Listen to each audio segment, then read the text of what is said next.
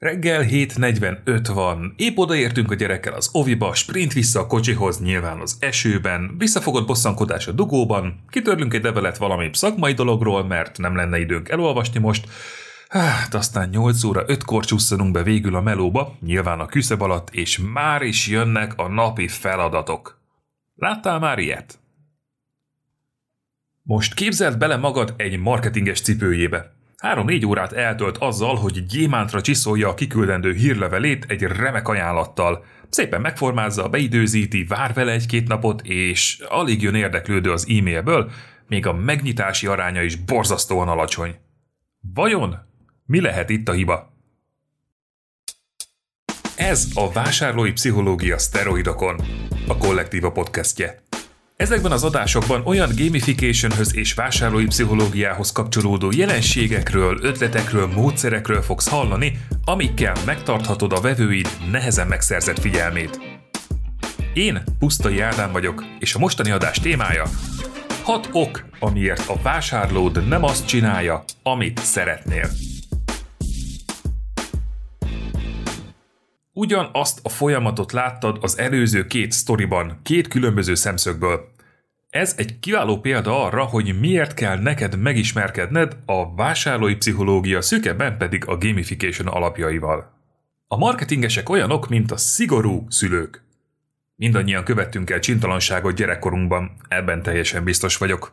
Ilyenkor a szüleink mindig ránk szóltak, viselkedj rendesen, Ma az ügyes marketingesek pont ugyanezt csinálják, hiszen átvitt értelemben mind azt próbálják elérni, hogy görgessünk, kattintsunk, iratkozzunk fel, vagy éppen vegyünk valamit. Vagyis az ő kívánságuk szerint viselkedjünk. Ha a szüleink annó tudták volna mindazt, amit a mai viselkedés tudomány tud, sokkal hatékonyabban noszogattak volna minket. És valószínűleg sokkal többen szeretnénk a sóskát és a spenótot. Persze adódik a kérdés, hogyan tudunk úgymond jól viselkedni. Gyakran belefutunk abba a tévképzetbe, hogy ha valamit nem tudunk megtenni, akkor csak a kellő motiváció hiányzik. Megnézzünk pár motivációs lufi videót, odaállunk a feladat elé, és addig átsorgunk ott, amíg el nem szivárog a levegő a lufiból. Mert a videó motivál, mm, de ez nem elég. Akkor mi kell még, hogy megváltozzon a viselkedésünk akár egy hangyányit is? Motiváció mindenképp, de sejthetjük, hogy ez nem elég. BJ Fox Stanfordi kutató szintén feltette ezt a kérdést, és egy igen komoly kutatás levezényelve kialakította egy úgynevezett viselkedésmodellt, hívjuk ezt mondjuk fog viselkedés modelljének. Fox szerint három tényező együttes jelenléte szükséges ahhoz, hogy a kívánt viselkedés bekövetkezzen. Az első, hogy a felhasználónak elegendő motivációra van szüksége. A második, hogy a felhasználónak képesnek kell lennie az adott cselekvés elvégzésére, a harmadik pedig az, hogy a viselkedést kiváltó oknak, vagyis triggernek jelen kell lennie, hogy aktiválja a viselkedést. Ha egy viselkedési minta nem következik be, vagy valamilyen cselekvést nem tesznek meg a célcsoport beliek, akkor az előző három tényezőből az egyik nincsen jelen, vagy nem a megfelelő mennyiségben, vagy nem a megfelelő minőségben. Viszont ha van elegendő motiváció és elég nagy a képesség, vagyis a felhasználó számára elég könnyű a feladat, akkor már csak egy jó trigger kell. Marketinges körökben hívhatjuk ezt call to actionnek is. Emlékszel a reggeli munkába menő sztorira? Ott lehet, hogy nagy volt a motiváció, hiszen egy érdekes szakmai anyag érkezett, de nagyon alacsony volt a képesség, hiszen ott és akkor nem tudtuk elolvasni. Hiába jött egy trigger, vagyis az e-mail. Míg a trigger, ami általában egy külső információ, kiváltja a viselkedést, addig a motiváció határozza meg a hajlandóságot a cselekvésre. Fox szerint az embereket a következő faktorok motiválják. Az első az élvezet keresése és fájdalom kerülése. Ennek a két tényezőnek a hatása jellemzően azonnali. Kevés gondolkodást igényelnek, hiszen a primitív ösztöneinkhez és biológiai szükségleteinkhez kapcsolódnak, mint például az éjséghez, a szexhez és az önfenntartáshoz. A második ilyen faktor a remény keresése és a félelem elkerülése. A remény általában valamilyen pozitív, jó esemény bekövetkezéséhez kapcsolódik, a félelem pedig valamilyen negatív, rossz dolog elkerüléséhez. A harmadik ilyen faktor pedig a közösség elfogadásának keresése és az elutasítás elkerülése. Ez a faktor befolyásolja leginkább a közösségi viselkedésünket, hogy milyen ruhát viselünk, hogyan használjuk az adott nyelvet, vagy hogyan viszonyulunk másokhoz. A közösségbe való beilleszkedés ősi igénye és hajtóereje mindannyiunknak. A motivációval szemben a képesség valójában az a kapacitás, amely szükséges az adott viselkedés vagy cselekvés elvégzéséhez. Annak érdekében, hogy a lehető legjobban kiaknázd a felhasználók, vagy az érdeklődők, vagy a vevőid képességeit, először értsd meg az okot, amiért az emberek az adott terméket vagy szolgáltatást használják. Ha már tudod azt a célt, ahová a felhasználóid, a vevőid, az érdeklődőid el akarnak jutni, akkor a kezdő és végpont közti folyamatot, vagyis a terméket vagy szolgáltatásod használatát bontsd egymást követő lépésekre.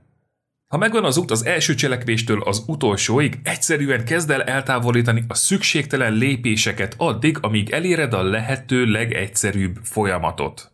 Ha egyszerűsíteni akarjuk egy termék vagy szolgáltatás használatát, vagyis növelni a vevőink képességét, akkor el kell tüntetnünk azokat a nehézségeket, amelyek a vevőink dolgát nehezíthetik. Így a vevő azt fogja érezni, hogy semmilyen akadály nem állja útját. Ő lesz Superman a te történetedben. Fog modellje szerint hat olyan faktor van, ami befolyásolja egy feladat nehézségét. Az első az idő, vagyis meddig tart elvégezni egy feladatot. A második a pénz. Az adott feladat kézzel fogható költsége mennyibe kerül. A harmadik faktor a fizikai befektetés, vagyis az adott munka elvégzéséhez szükséges fizikai munka mennyisége. Mennyit kell mozognom, sétálnom, ugrálnom, stb. A negyedik faktor az agymunka, vagyis a mentális befektetés. Ez azt jelenti, hogy az adott feladat elvégzéséhez szükséges mentális munka és összpontosítás mekkora. Az ötödik faktor a közösségi eltérés, vagyis a közösség mennyire fogadja el az adott viselkedést, mennyire néznek rám furán a munkatársaim, vagy éppen a barátaim, a rokonaim, hogyha megteszem ezt a cselekvést. Végül a hatodik faktor a rutintalanság, vagyis az adott feladat mennyire hasonlít a már meglévő rutinjainkhoz. Csináltunk-e már hasonlót? Fog azt javasolja minden tervezőnek, neked is, nekem is, minden tervezőnek, hogy koncentráljon a képességre, mint a vevő vagy felhasználó legritkább erőforrására. Vagyis nézze meg, hogy a felhasználó vagy vevő miből szenved hiányt.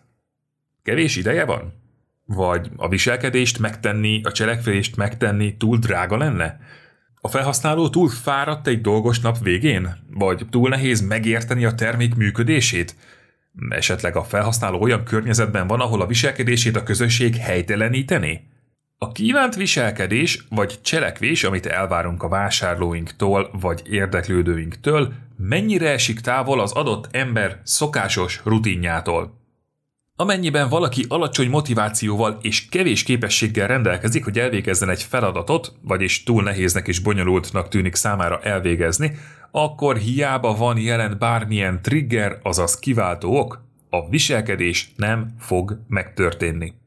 Mint ha rajzolnánk egy diagramot, aminek a vízszintes tengelyén a képesség van, a függőleges tengelyén pedig a motiváció, és rajzolnánk egy lefelé ívelő vonalat erre a diagramra. Hogyha a vonal alatt vagy, akkor hiába kapsz egy triggert, túl kevés a motivációd és túl kevés a képességed, vagyis túl nehéz a feladat, ahhoz, hogy bekövetkezzen az adott viselkedés, vagyis megtedd az adott feladatot.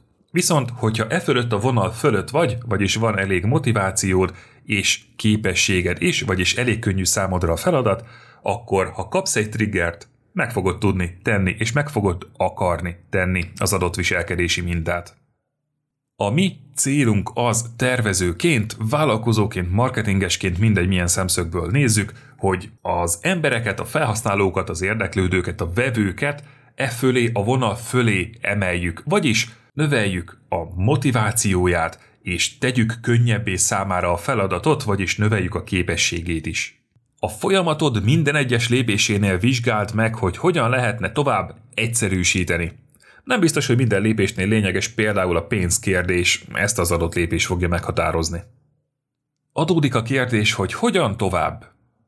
Ha megismerkedtél fog viselkedés modelljével, akkor a következő lépésed az legyen, hogy megfogod az egyik például vevőszerző folyamatod, végig gondolod az első lépéstől az utolsóig, felbontod ezekre a rész lépésekre, amelyeken a vevőidnek, az érdeklődőidnek végig kell mennie, és minden egyes lépéshez felírod ezt a hat tényezőt, ezt a hat faktort, amit az előbb átbeszéltünk. Végig gondolod minden egyes lépés, minden egyes faktoránál, hogy releváns-e.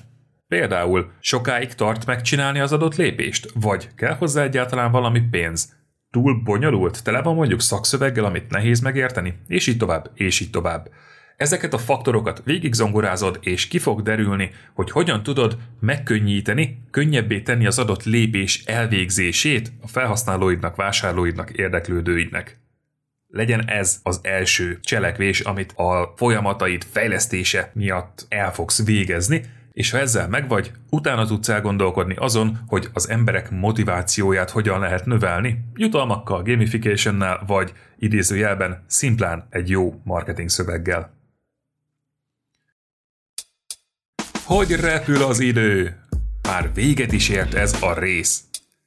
Ha bár ez a tartalom most véget ért, a blogomon egy rakás izgalmas téma epekedik azért, hogy elolvasd, úgyhogy irány a blog!